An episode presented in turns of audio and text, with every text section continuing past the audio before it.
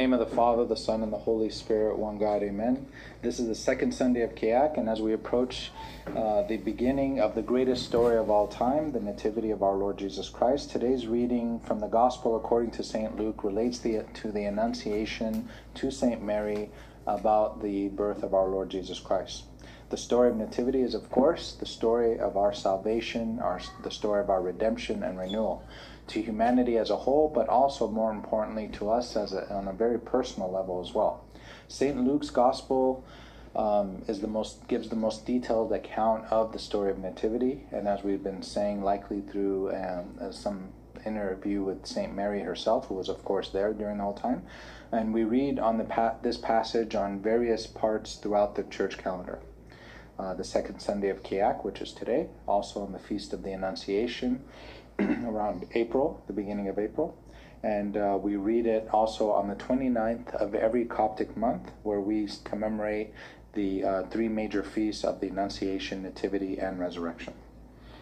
so, and as we mentioned last week, all of the four Sunday readings during the Nativity fast are uh, from the Gospel of St. Luke. So the 80 verses of the first chapter of the Gospel of St. Luke is broken up into four parts. Last week we read about the Annunciation of St. John the Baptist to Zacharias. Um, today we read about the Annunciation of our Lord to St. Mary. Next week we'll read about the birth of St. Uh, I'm sorry, the visit with St. Mary and Elizabeth. And then the fourth week we'll read about the birth of St. John the Baptist. And finally, from the Gospel of St. Matthew, we will turn to the actual birth of our Lord on January 7th. The Archangel Gabriel's message today in, in, the story that we just read was announcing the good news of our salvation. This is the beginning. This is when the divinity of our Lord Jesus Christ united with our fallen humanity to renew it, to recreate it, to restore it to what it was before, even better than what it was before in paradise. Our Lord wants us to live in this joyful message throughout the year. You know, the story of Christmas is, of course, a very joyful message. We've learned that since I was a little kid, since we were little kids, right? But uh, it's not on the commercial side of joy, it's on the real joy, which is the joy of our redemption and the joy of our unity with God. Um, and our Lord wants us to live in this joy year round, not just during Christmas. When angel, when the angel appeared to the shepherds, for example, he told them, "Do not be afraid, for behold, I bring you good tidings of great joy, which is to all people." And our Lord says, "I will see you again, and your heart will rejoice, and your joy no one will take from you." And Saint Paul says through the Holy Spirit in 1 Thessalonians chapter 5, Rejoice always, pray without ceasing, and everything give thanks, for this is the will of God, will of Christ Jesus for you. This is his will for you, that you live in this joy. The Annunciation is the beginning of this joy because it's the beginning of the incarnation of our Lord Jesus Christ, the Word of God, uniting with our fallen humanity, restoring us. Through this unity, God remakes and restores humanity. On this day, the grace of God and the hope of the unseen shine through all the wonders, transcending our imagination. It is beyond our imagination what's happening and what we read about today. And he made this mystery that was kept hidden from the beginning of the Old Testament era. He made it revealed in a very plain manner in the dialogue between St. Mary and the Archangel Gabriel. And thank God for this dialogue in the Gospel of St. Luke, because from this dialogue we learn many great wonders and many great mysteries. St. Gregory the Wonder Worker, who lived in the third century, so in the 200s, he says, It is our duty to present to God like sacrifices all festivals and hymnal celebrations, and first of all, the Annunciation to the Holy Mother of God. So even in the second century, they had, or third century, they had these festivals and these feasts in a, in a church calendar. In today's marvelous dialogue between Archangel Gabriel and St. Mary, we see that St. Mary had three simple responses. And at the end of these three responses, after we review them, we'll compare St. Mary to Eve who also had a visit from an angel, but a very different angel and a very different uh, response and very different consequences. But these three responses, only three simple responses to this great mystery that was revealed to St. Mary, all she had were three simple responses, but these three were very profound. So let's go through them really quickly. First, Archangel Gabriel spoke to her, saying, Rejoice, highly favored one, the Lord is with you. Blessed are you among women. What a great blessing, what a great honor that the Archangel Gabriel gives to St. Mary. St. Mary is honored by angels, by people, by prophets in the Old Testament, and also she says prophetically, which is true even in this church, that we will call her blessed for all generations. But when she saw him, she was troubled at his saying, and considered what manner of greeting this was. She was troubled at what the archangel said, and sought to know more. What's interesting is that she wasn't troubled at seeing the archangel. You know, she like the archangel appeared to her. She wasn't troubled at that, like Zacharias was that we read last week. He was afraid that the archangel appeared while he was offering incense in the temple, but she wasn't, uh, you know, and like surprised she wasn't afraid of that. She seemed to even recognize him. The archangel didn't say who he was, as he did with Zacharias, which we read about last week. And of course, this strongly hints that Saint Mary often saw the angels before this event. But she was troubled at the greeting itself. She was troubled at the content of the message that Archangel Gabriel gave to her. She intently focused at the greeting that Archangel Gabriel gave to her and sought to learn more from him. She wanted to know more and to better understand what was going on because this was, of course, unprecedented. The message was in her ears, but she was silent with a troubled heart. She was probably troubled, as the, as the Bible read today, for two reasons. Why was she troubled at the content of what was said? First, I would say because of her humility. She was uncomfortable that the Archangel Gabriel would praise her, right? But the great archangel Gabriel comes and praises Saint Mary.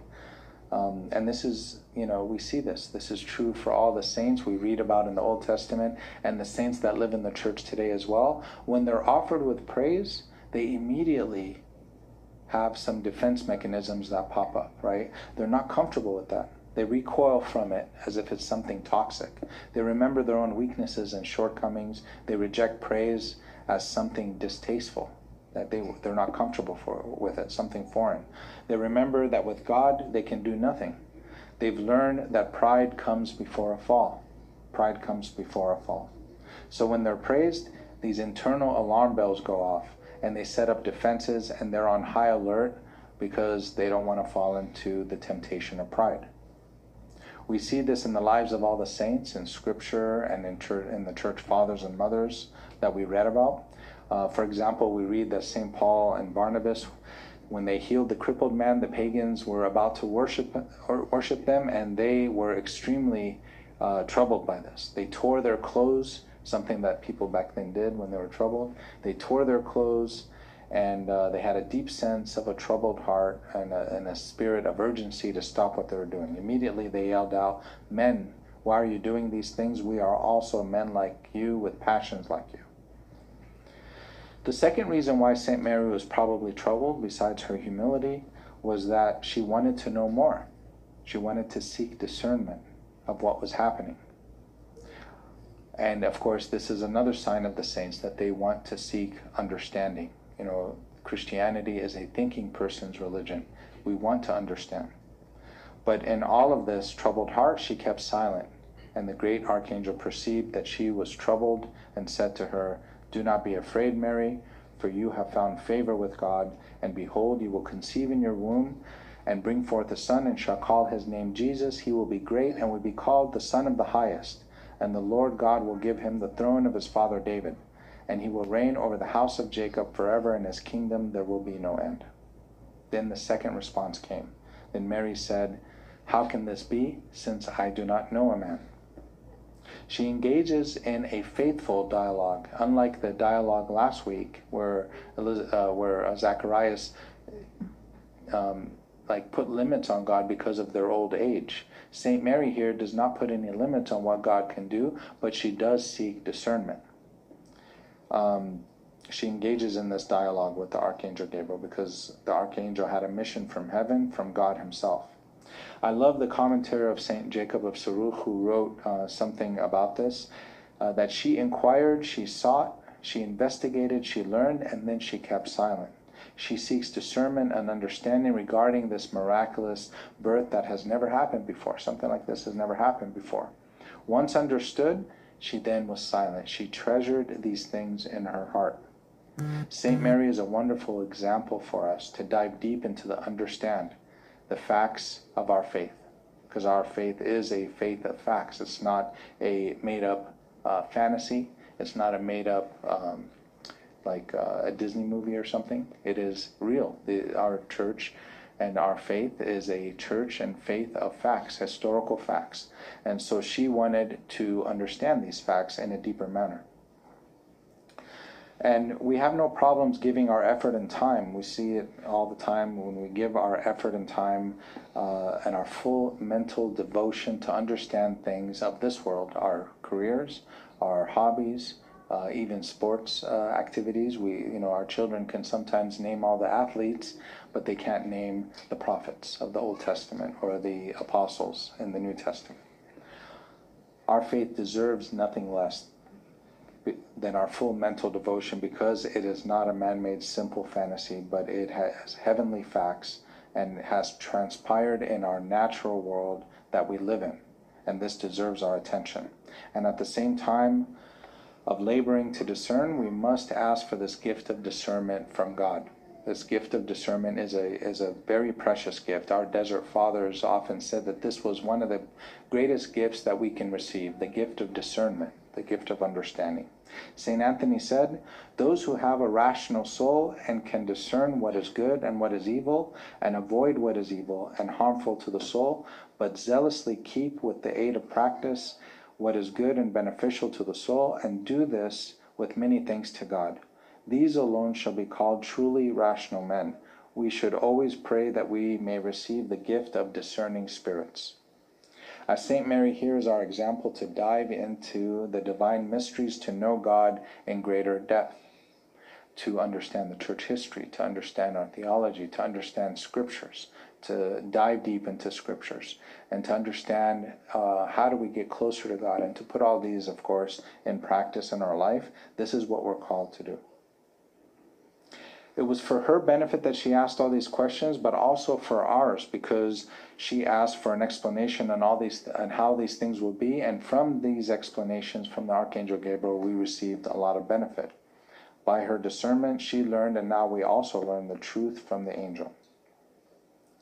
Because the angel says, the Holy Spirit will come upon you, and the power of the highest will overshadow you. Therefore, also the Holy One, which who is to be born will be called the Son of God. Now indeed Elizabeth, your relative, also has conceived a son in her old age, and this is now the sixth month of her for her who is called barren, for with God nothing will be impossible.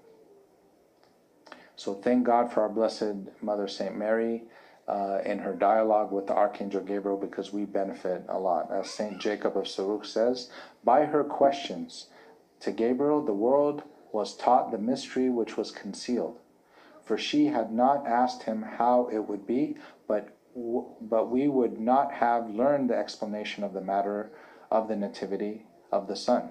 The beauty of the nativity which appeared openly is because of her. She was the reason that it was explained to us by the angel. By that question, St. Mary became the mouth of the church. She learned that interpretation for all creation. So we benefit tremendously from this from this dialogue from the Archangel Gabriel and St. Mary.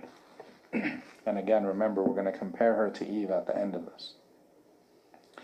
The third response that St. Mary gave, and her final response, she said, Behold, the maidservant of the Lord, let it be to me according to your word. This was her third and final response. For sure, the Archangel Gabriel spoke more than what she did in this dialogue. I'm sure the Archangel Gabriel returned to heaven amazed and rejoicing at the virtues and, uh, and the strength of St. Mary. She was discerning, she was courageous, she was faithful, obedient, and content, but her silence is the loudest because of these three very simple responses. This is the quality you'll find also among the saints. They listen more than they speak. The saints are never the loudest people in the room. The loudest people in the room are usually the prideful. They want to show off, they want attention. The saints are the quietest people in the room. They listen, they observe more than they talk. They only speak when they need to. And because of this, their words, when they do speak, have great meaning. St. Mary only spoke three phrases, and they have great depth.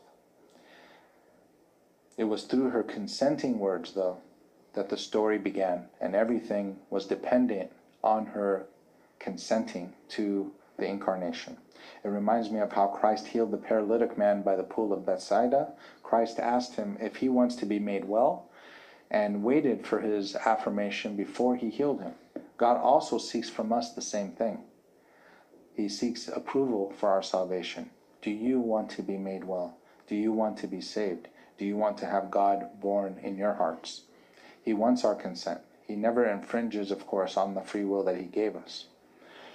The ones who answer yes are those who acknowledge their sicknesses and need the presence of the, their Creator in their lives. So the first step is to ask, what diseases do we have? What need do we have for God? Not just the physical one, of course, but more importantly, the spiritual reasons and the eternal reasons. The type of diseases that limit us from knowing God and may even impact our eternal salvation. Those habitual sins that have invaded our personality and become part of who we are. Um, we have to recognize what those are and ask God in humility to help us. If Christ asks us, Do you want healing of our body? Most would say, Sure, of course. But we have to ask ourselves if Christ asks us to be healed of our spiritual diseases or freedom from the sins that we're practicing every day, would we so readily invite him for this kind of healing? Or, as in the case of St. Mary today, if Christ wants to use you for the salvation of others, for some sort of service, for some benefit towards others, will we say, Behold, the servant of the Lord, let it be to me according to your word, even though it may cause me some discomfort, even though it may be out of my way. It may not be comfortable, it may not be convenient for me to serve or give of my time or resources, but God will ask you to be like St. Mary this day. And we have to say with those same words as St. Mary said, Behold, the servant of the Lord, let it be to me according to your word. And as we know, of course, St. Mary, because of this consent, suffered tremendously, but because of her consent, the world receive salvation. Christ asks us every day, Do you want to be healed? Do you want my presence in your life? Do you want me to be born in your hearts? Do you want eternal life? Do you want me to work with you to bring others to the source of life? Mentally, we say, of course, I'll say yes, but let's say, uh, let's say yes and affirm this every day practically in our life. Saint Mary, on behalf of all of humanity, said yes but we also must say yes and mean it every day as we walk with the Lord. The greatness and holiness of St. Mary is beyond words. So now let's compare her with Eve. The story of the Nativity, as we said, is the beginning of the fulfillment of God's economy or plan for our salvation that would reverse the corruption of the world that began with Adam and Eve. And as we previously noted many times, the Lord is called the second Adam, as St. Paul says in 1 Corinthians 15. As in Adam all die, so in Christ all will be made alive. And it's very fascinating, too, that there is a very striking comparison between Eve and St. Mary at the Annunciation, who is called the second Eve. Both were approached by angels, both received promises, both acted differently, though and this striking re- uh, resemblance and contrast between the encounter of the archangel Gabriel with Mary and that of the fallen angel Satan with Eve. And many fathers, of course, speak about this. An angel came to both Eve and St. Mary, one evil, one fallen, one dark angel, and the other a great and good angel, Archangel Gabriel. So Satan came to Eve to deceive her. He came with lies. He said, You will be like God if you sin against God. The lie was that she was already like God because God created her in his image, right? So she already had what the devil promised her. In fact, it was a deception. She lost that divine image when she sinned.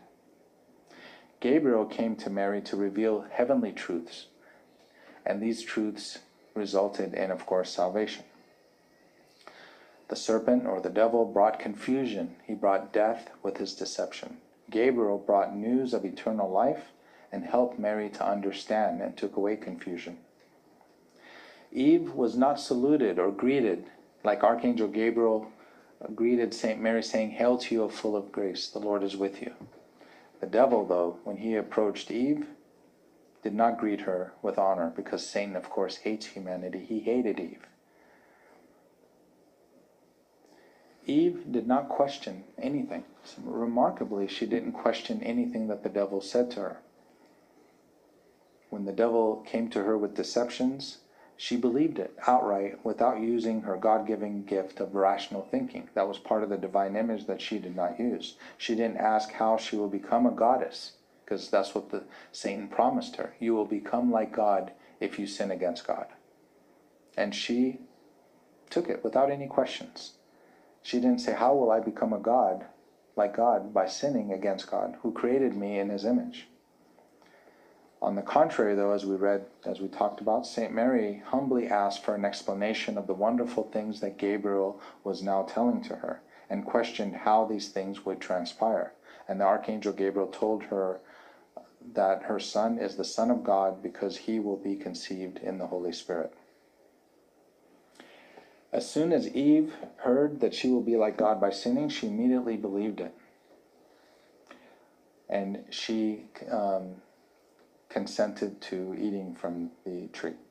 Afterwards, though, St. Mary, she consented and made it possible for mankind to become like God, and they were um, before the fall of Adam and Eve. So we see the contrast in obedience. So here, St. Mary obeyed God and consented to following God's will, even though, of course, it was something marvelous. Eve, she disobeyed God. And because of her disobedience, death came into the world. Because of St. Mary's obedience, life came into the world, eternal life. Eve's silence came um, with guilt and the corruption of the human nature. Humanity became guilty and the, the human nature became corrupted. But by Mary's discourse, life and uh, humanity was once again restored and, and had life restored to it and uh, humanity received victory, not death and defeat, but victory and eternal life and the renewal of the human nature. Eve's believing the lie and the liar consenting to disobey God caused sin to be cast into humanity, and we were kicked out of paradise. But St. Mary, believing the angel and consenting to God's will, brought humanity back into paradise. So, a very beautiful comparison between Eve, our first mother, and our second mother, St. Mary, the second Eve. Eve, the mother of the human race, believed a lie from the dark angel Satan. He told her that if she sinned, she would be like God. That was the lie. And by the way, we're faced with that lie every single day of our life when we go into the world. She accepted this lie without questioning and Satan's contradiction to her creator. So uh, this was uh, something extremely different than St. Mary. St. Mary, on the other hand, our second Eve, faithfully dialogued with Archangel Gabriel, received an even more and remarkable promise, because the promise of Satan was you'd be like God if you sin against him. St. Mary received the promise that she would not only be like God, but actually bear God inside of her. And after discerning the truth, through questions and dialogue, she accepted the words of the Archangel Gabriel. St. Jacob of Serugh continues by saying that the image of St. Mary's beauty is more glorious and exalted than my composition. I do not dare let my mind depict the form of her image. It is easier to depict the sun with its light and its heat than to tell the story of St. Mary in its splendor. She is like a beautiful cathedral with Christ inside decorated with the ornaments of virtue. When we look at this comparison between Eve and St. Mary, our second Eve, where do we find ourselves? Where do we find ourselves in this comparison? With Eve, are we more like Eve or are we more like St. Mary? Probably both at different points in our lives. We need to, of course, be more like the second Eve, uh, our, our Holy Mother, St. Mary. So may we all be like St. Mary, showing such beautiful virtues, hearing God's words, believing in them, treasuring them in our hearts, and living through them daily to the glory of God forever. Amen.